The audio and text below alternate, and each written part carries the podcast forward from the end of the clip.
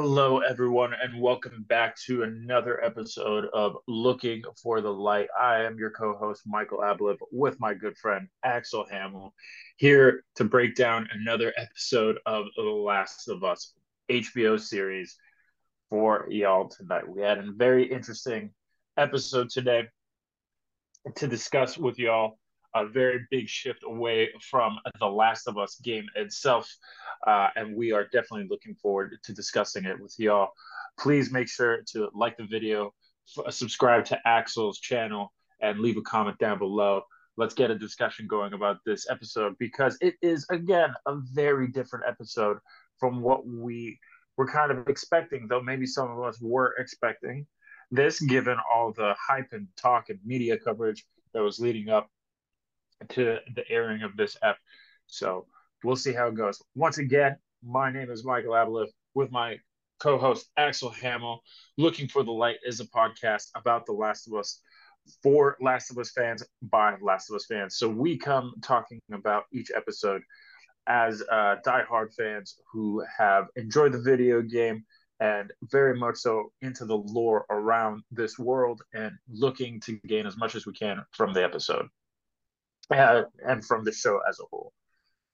So, going into this episode, uh, we definitely had quite a little bit of a change up from what uh, the game had, and especially what I think we have been experiencing thus far in the first two episodes.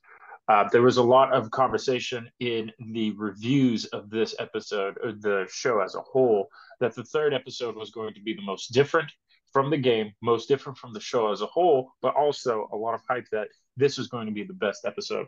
According to the critics, this is the most significant, the most impactful episode uh, out of the build up to what we might assume the finale might be.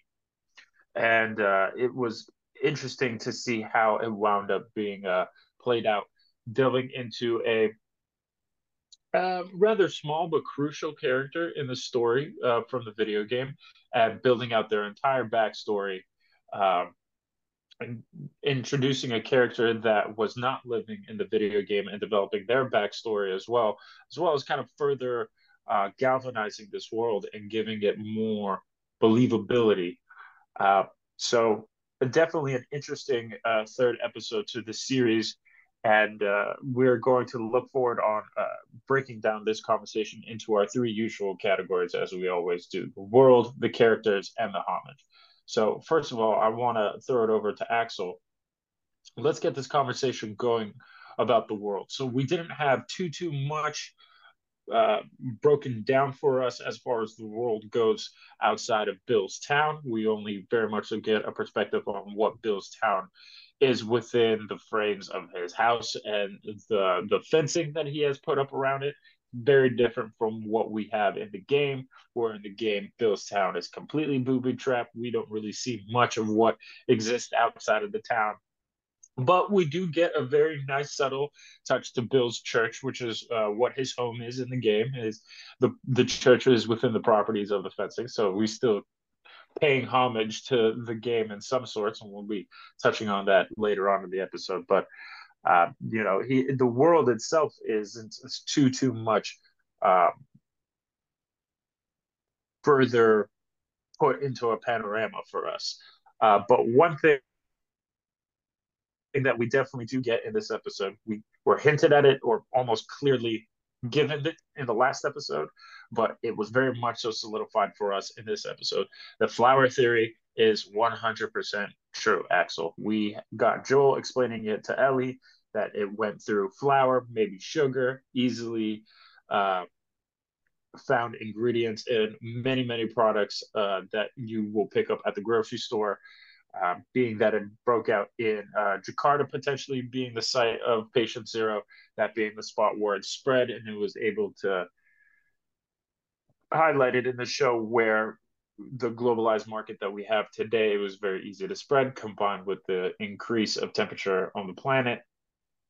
It created this perfect environment so to speak within this world and uh, the cordyceps virus was able to mutate and cause pandemonium across the planet And we had Joel very clearly articulate that. So the world in this episode was just a little bit further built out for us.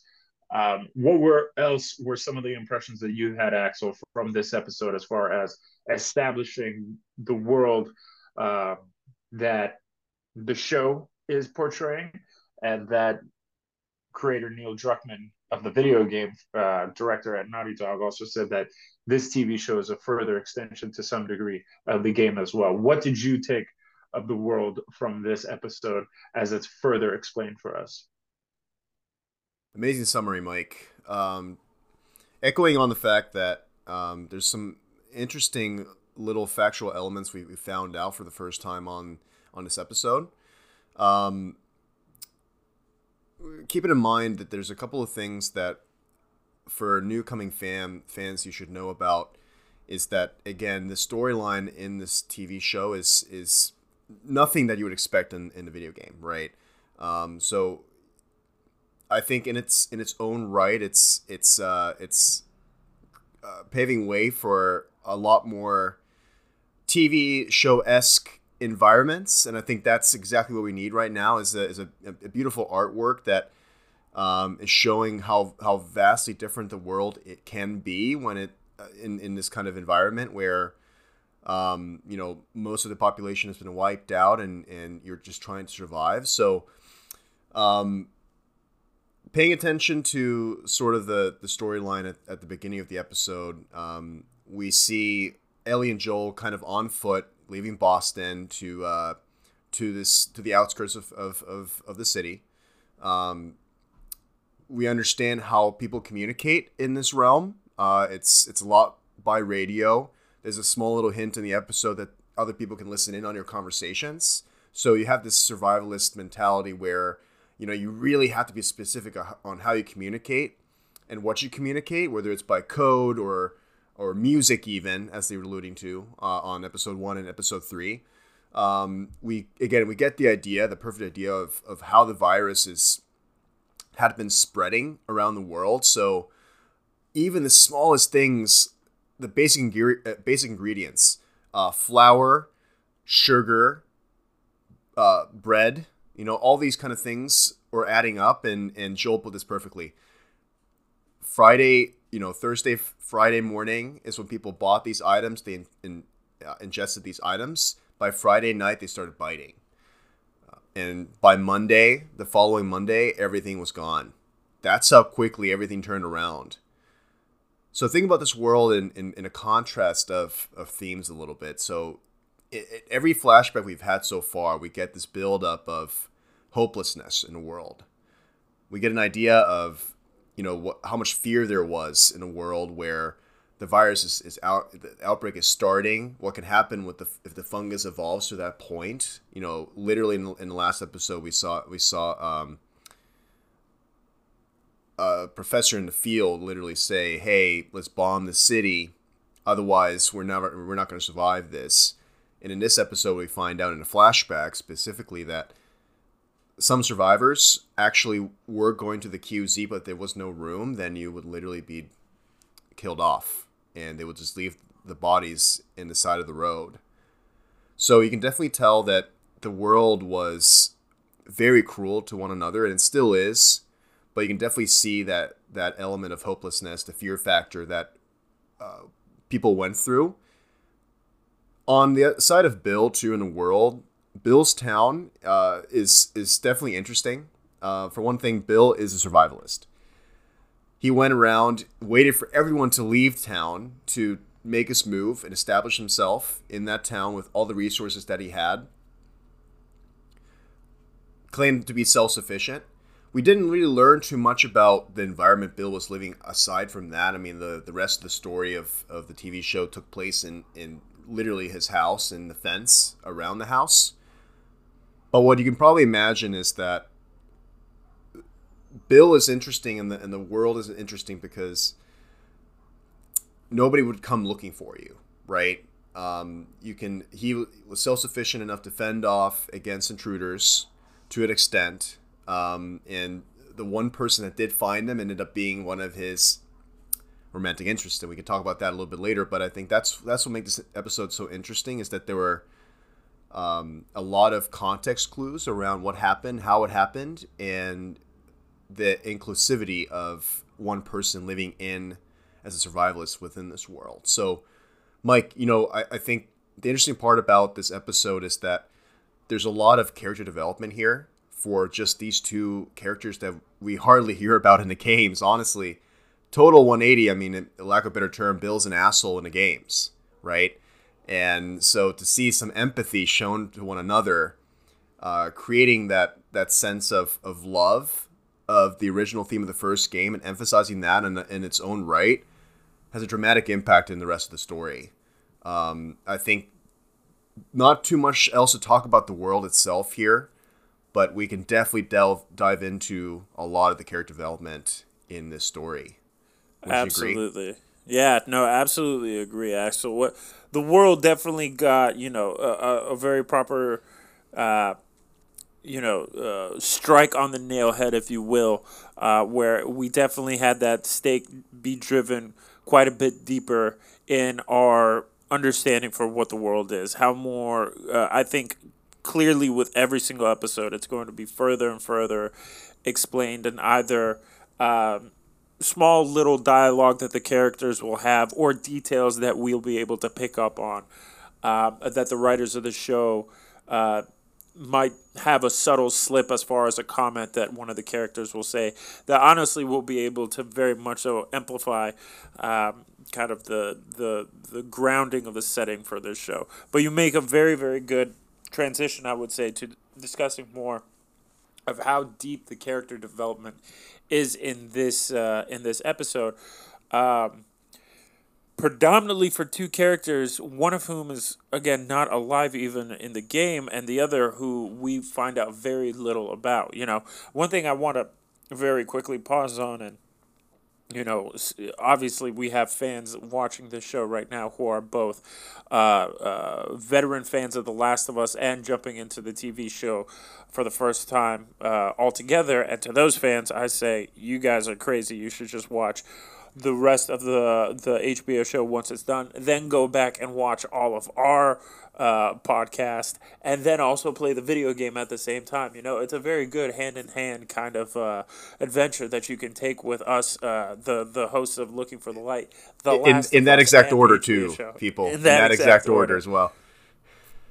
But one thing that uh, I need to kind of like talk to our uh, hardcore Last of Us fans about is the fact that aside from let's think about it real quick. Joel and ellie who we don't get a whole lot of backstory on them. We just get so-called current gameplay experiences of them with you know a good number of jumps in there as well.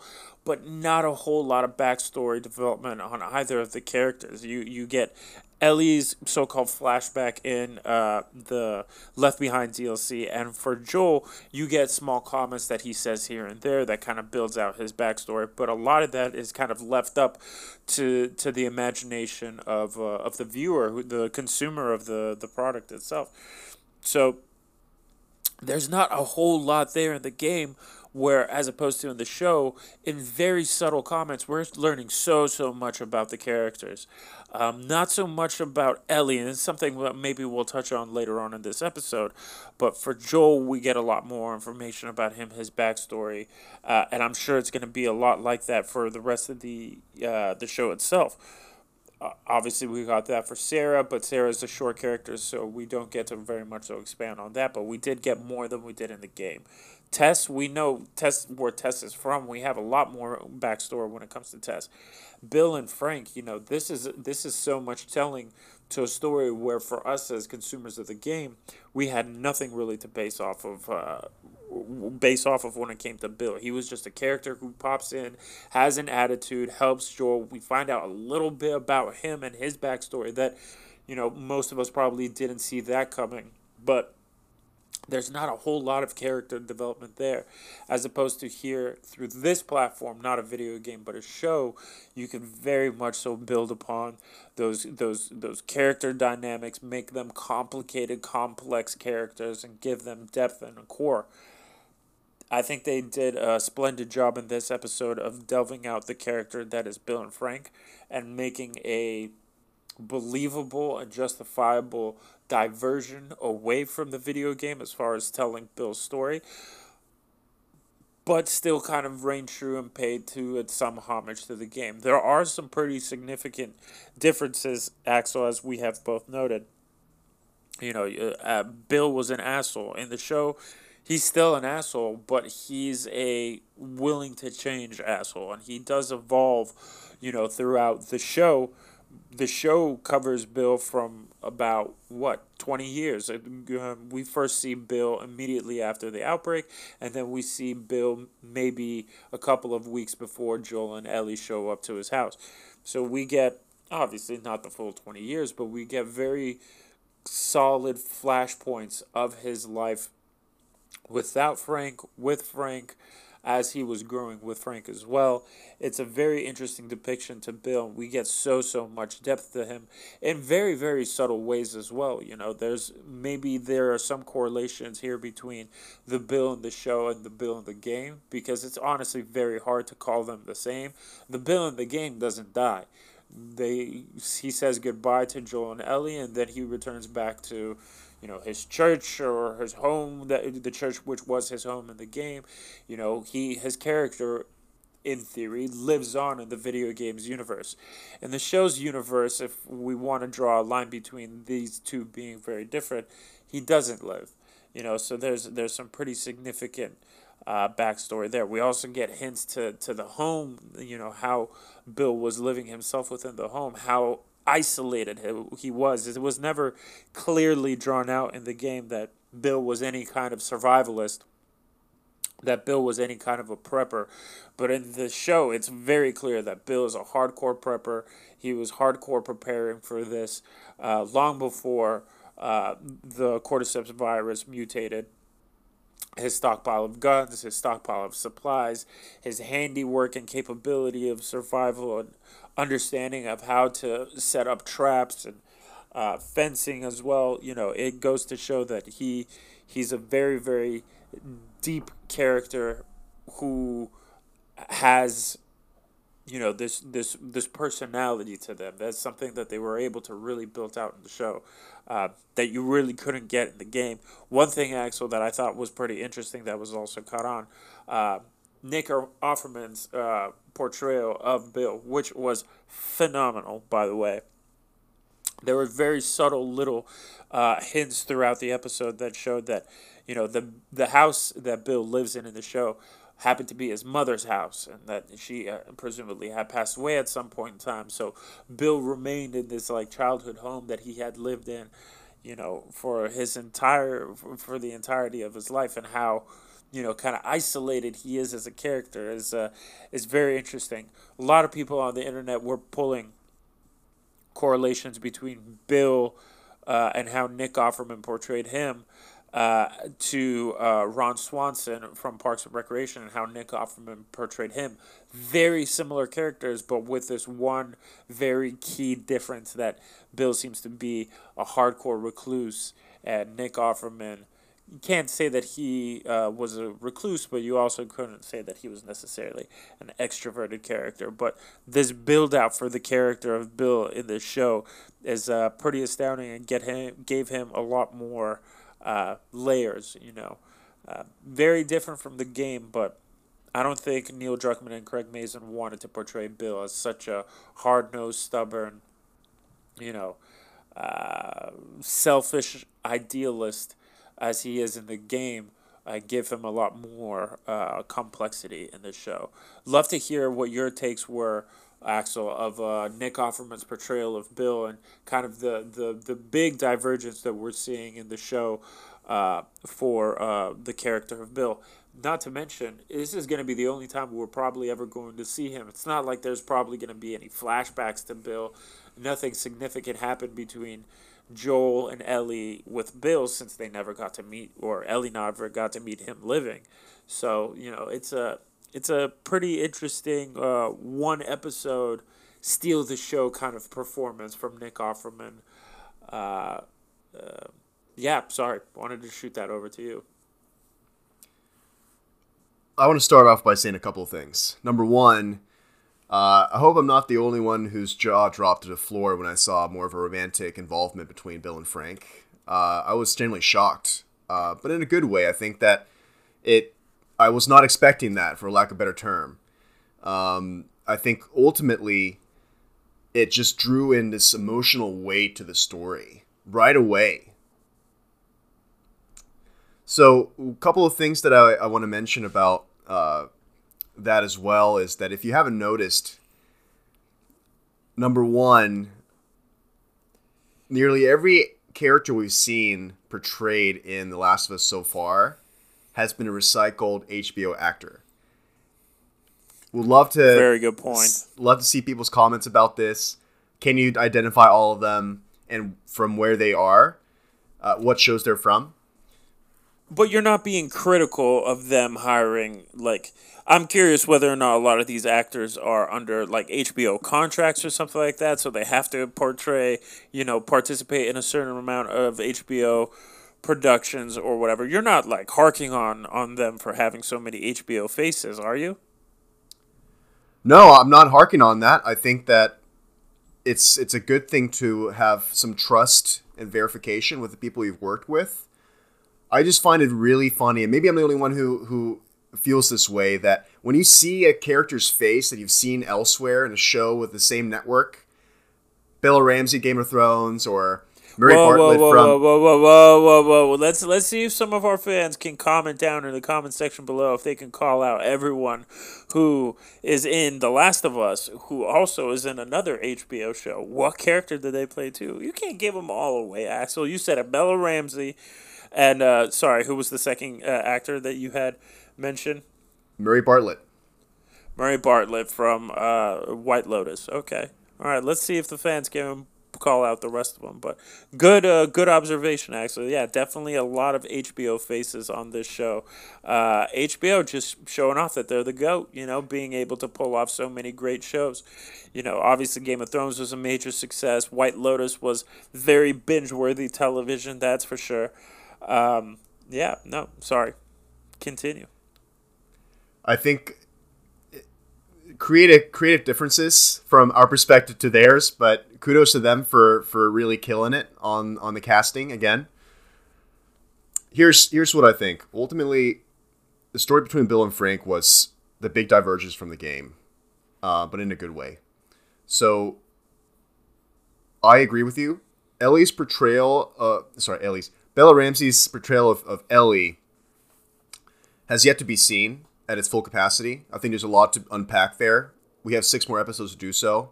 Not gonna spend a lot of time on that quite yet. What I will say though, in the very en- uh, entry scene of the episode with with Ellie's dynamic of of uh, the infected in the basement, you can kind of see her cold-hearted nature at the same time. So Ellie is, while at the same time the comedic relief we need in this type of world, you can definitely tell she's been through a lot in her past because she was not would not even flinch from the notion that there's an infected right in front of her and she knew exactly what to do. In that sense, I think you can sort of start to understand and unravel that she's not just some common girl. And there's a lot more to her than that. She's tough. Absolutely. She's tough. And the same thing go you know goes for Joel. I think that's why they're such a good pair with one another is that they they both hold a certain degree of emotional weight. And in its contrast, um, Bill in, in the story again of, of the Last of Us game is an asshole. He is a, is a brilliant scientist. He know he's a crafts craftsman, for lack of a better term. He can fend off hordes of infected with with his gadgets. However, in, in its in comparison to the TV show, I think it's this is the the monumental divide between what the game story is that we know and love versus TV show story. And I think the big reason for that is, and it's one of the, the things we talked about in the first episode of our podcast, is that they wanted to make the story a lot less gamey, right? That the mm-hmm the patience you need in the game is it's relevant because you need you have tutorials. You have to understand the gameplay mechanics. You have to understand the background of, you know, how to use your tools. an environment to your advantage. You don't need to do that in a, in a, in a TV in a TV show or a movie for for that matter. You just need to get straight to the point, and you need to tell the same story in in, it, in its own right. And I think that's why this story of Bill and Frank was was really kind of you know it was it was a solid story. It was a beautiful story to be told to re re display the the theme of of love in The Last of Right. Us, right? Right.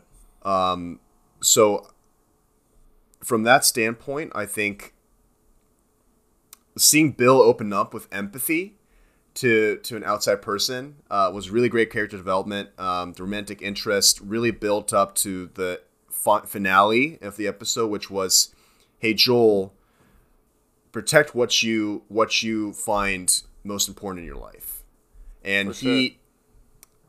We know that he felt at that moment that he failed with Tess.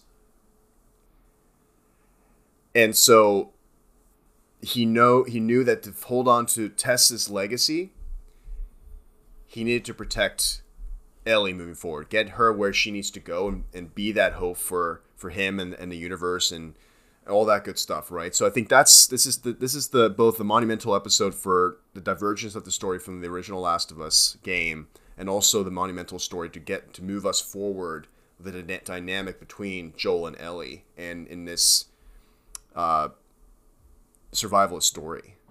Right. Yeah, I think something that you brought up is it's important to kind of to explain ourselves a little bit when we say Bill is an asshole in the game as opposed to here uh, in the show. That the the the clearest depiction of that, if we draw a comparison between the two, is at the end of the game um, when Joel is parting away from Bill. Their interaction is essentially, you know, Bill is, I don't know what the heck you're doing with this girl, but, you know, just do whatever you got to do. Look out for yourself. That's the most important thing. There's no point looking out for other people because you can't. Just look out for yourself.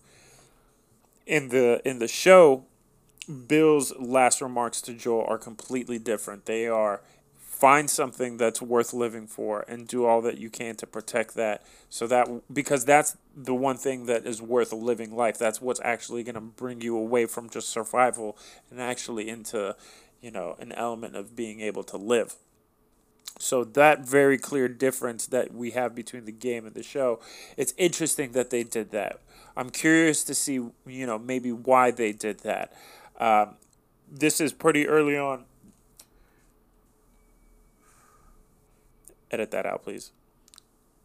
This is very early on in the game where Bill is able to still be a character within the the the, the story arc of the game. When so early on, Bill can be kind of a negative character. You know, he's obviously doing positive things. He gets them a car battery, he gets them moving, yada yada yada. But his contribution to the theme of the story within the game itself, uh, he can be kind of a, a negative character in that sense. In the show, we're three episodes in now. Bill is the opposite. He is a positive character that is pushing something, a narrative, if you will, within this story. So they're introducing this element of, you know, there's a reason to survive, and the reason to survive is to find people that are worth living for. And that's very interesting that we're getting that big difference as far as the uh, story arc of the game and the story arc of the show. Because early on, the storytellers, in this case Neil Druckmann and Craig uh, Mazin, they're tr- pushing this kind of like a, a an early uh, positive chapter within the story, and it's interesting to see where this is going to play out uh, further on. Really good point. I think also another thing that uh, us in the audience need to consider is that Nick and Murray are both uh, comedians. So they're acting. Are they? Yes, they are. And you know what the funny thing is? They even mentioned this in well, I know. in Sorry, I, uh, sorry. Go ahead. Go ahead. you know the funny thing is about um, the whole attribute of comedians is that they actually can portray the weight of life the in the best way. They're re- they're uh, they're very realistic in displaying sure. Emotions right? Because they sure. realize they can joke about it so well, the negative aspects of life that they can portray it in the in the you know the best way possible on screen. That's Right. why Nick and Murray were the best actors for these two characters. Um, both the sadistic, uh, negative, uh, um, you know, lack of emotion person is is Bill. Then you have Murray, who's sort of this, hey, I'm in the same situation as you. I've been through hell and back, but Right. I can bring you to a positive light. You Right. know, um, so I think that's why these two pairs of comedians are were the best for these two roles. And I, you know, maybe maybe you can disagree with that, but I think that's that's an interesting casting choice, and I think it was the best casting choice for these two characters. So For sure, for sure. I think you definitely drive a very good point. I had not thought of it like that.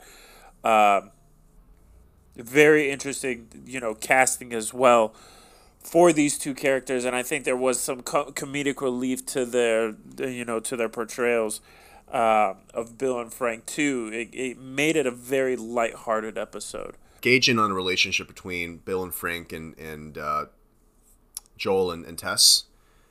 So we have a very brief interaction between uh, the couples there, but it wasn't distinctly mentioned. But it was also mentioned that they were a situation uh, in in this part of the the episode. Very interesting, by the way, because that was never portrayed in in the game. But love that they added that on there as a little tack on. Um, one thing that we learn about Joel is that, and uh, Bill is that Joel is the one person in the world aside from Frank that he trusts. Bill even mentions when he when he when they get raided and he gets shot to call Joel. That's how much he trusts this Call outside Joel! person. Call Joel. Last breath Joel! and Joel immediately is is at a you know higher level of survival knowledge than Bill is. You can tell that Joel knows how to navigate a situation when he's in a pickle. Basically, he could look at the fence, five minutes, told him exactly what he needed to do to make that even more Hundred percent, foolproof. Right. hundred percent. Yeah. So I think that was really interesting. They added those little details of how much Joel and Tess have essentially seen around the world and how much of an advantage they have as they are smugglers by nature Right. and how much they could work together since uh, Bill and Frank can provide shelter and certain other elements like more, I guess, freedom for food specifically. And then as smugglers, they can trade items they have in a, an environment that can actually have you know more of a supply of of items, right? So I think that was an interesting dynamic. Again, talking about the world and character development is that we never really saw the working relationship between the two, the four of them. Yeah, hundred percent. Yeah, very good point there too. Also, I think it's uh, good on them to kind of you know not be. Um, uh, not be dumb to the fact that you know when who Joel is as a character because when Joel takes a look at Bill's fence, Joel was a contractor before. He was he was a carpenter as far as we understand. So him looking at you know construction in that kind of like eye as as far as you know what can be done to improve things to make them better to make them safer. You know they played into that. Uh, they played into that character. Uh, uh, piece as well in this episode. So you know that uh, kind of also ties into to the character development, uh, the world as well as a whole, but also that homage too. I think we need to round out this conversation on the episode. You know, it was definitely a deep episode when it comes to the character development and you know more further establishing of the world. But the last thing is the homage. Now we've talked about how this episode you know takes quite a few steps away from the game in a lot of ways. That homage isn't necessarily there if we're to say this is supposed to be a one to one portrayal of Bill from the game because it's not. It's a very different Bill.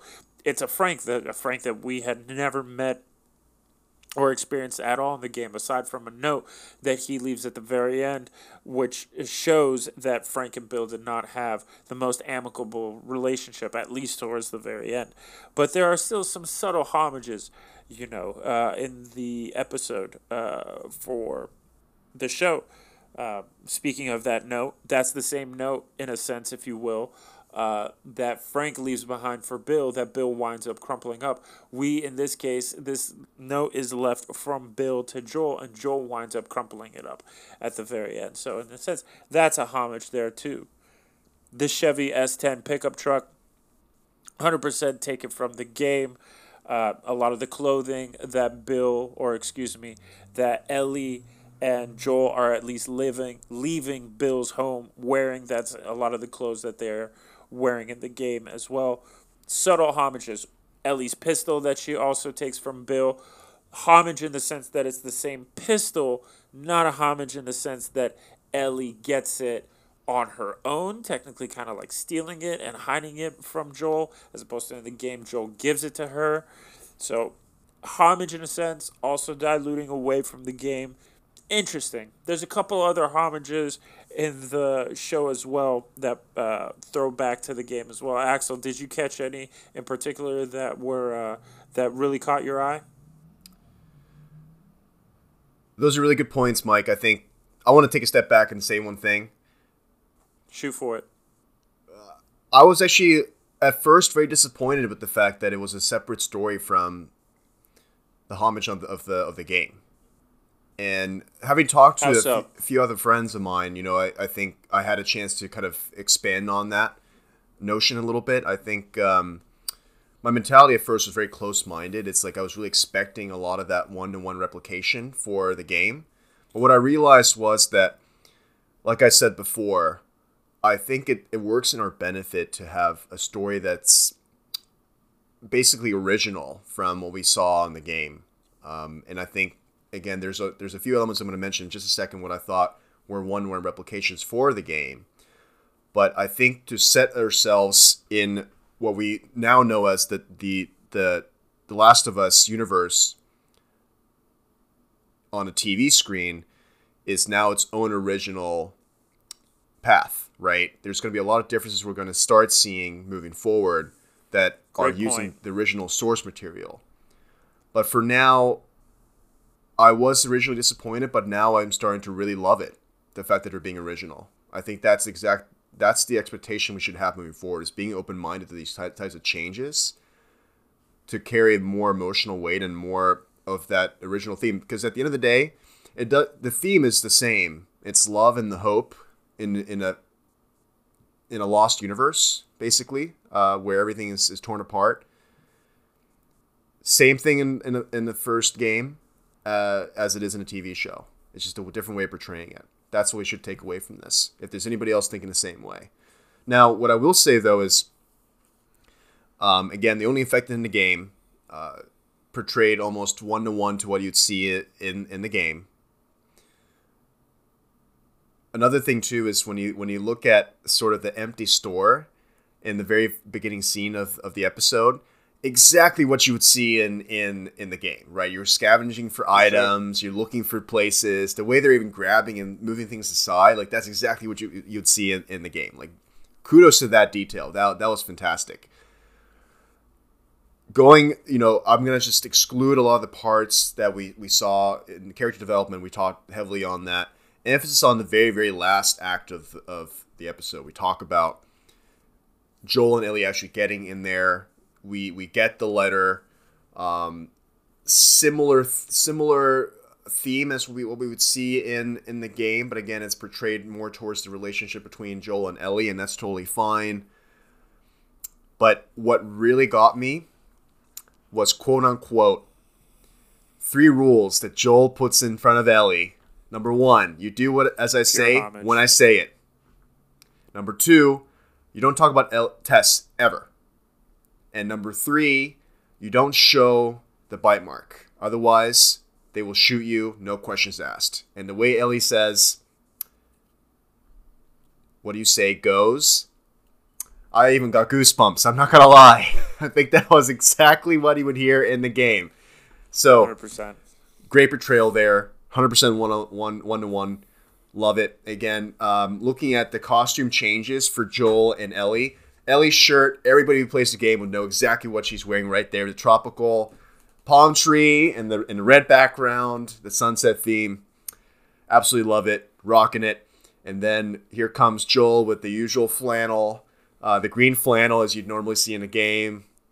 I think that that itself is homage to the fact you can change costumes in the game de- uh, depending Right. on the environment, right?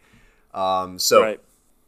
Love that fact they added that that that that little element in there. Um, definitely the representation we really needed in in the show so far, and they got the truck, and in the, the very very very last scene of the episode where they drive off, and you see the the window with the drapes and kind of that that pan out. Um,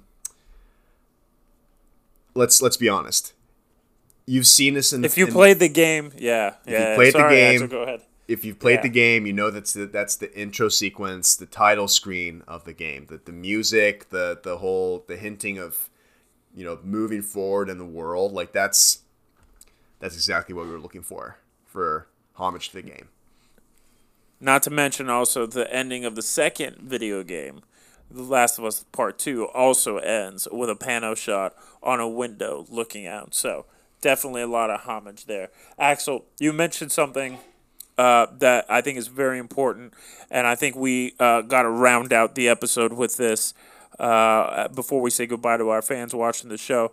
But before we talk about what's coming in the episodes next, let's give our final grade for this ap- episode. Axel, what's your final take on episode three of The Last of Us, titled "Long, Long Time"? Mike, drum roll, please.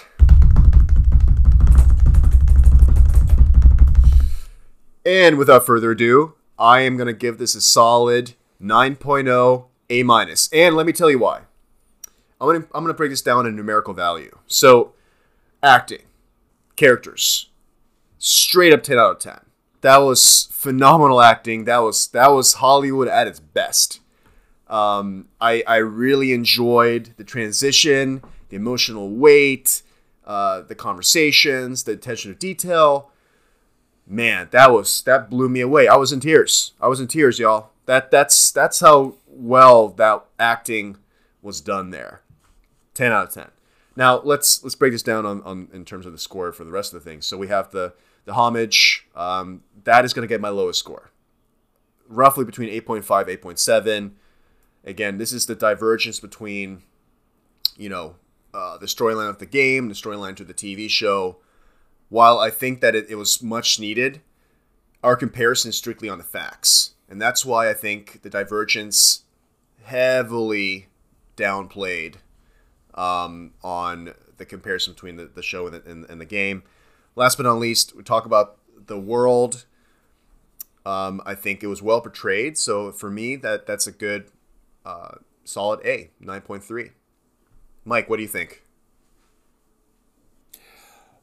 I will give it a very similar grade. I think uh, the significant divergence from the game is still done in a very honest, believable, uh, and and uh, definitely, yeah, sorry, definitely an honest and believable portrayal of this story.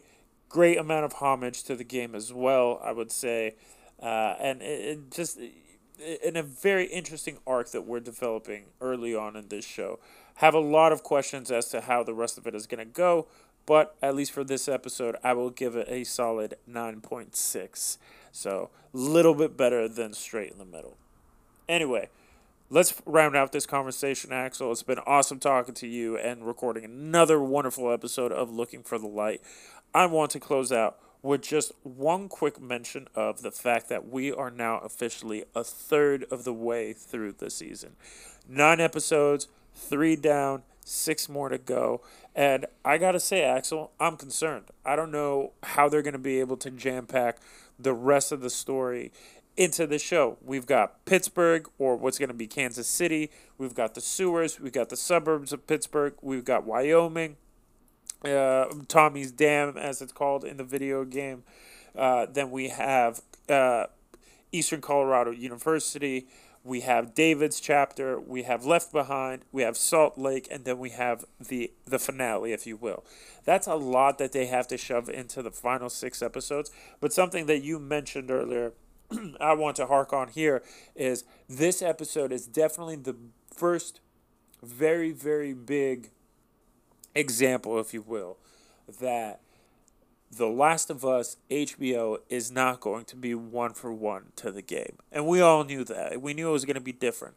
But I think this episode, and a little bit of a hint of the last two episodes, is that there might be some uh, condensing. There's definitely going to be some uh, further uh, character development and arcs to this story, I think. More introduction of complex characters um, that are going to add more to this world.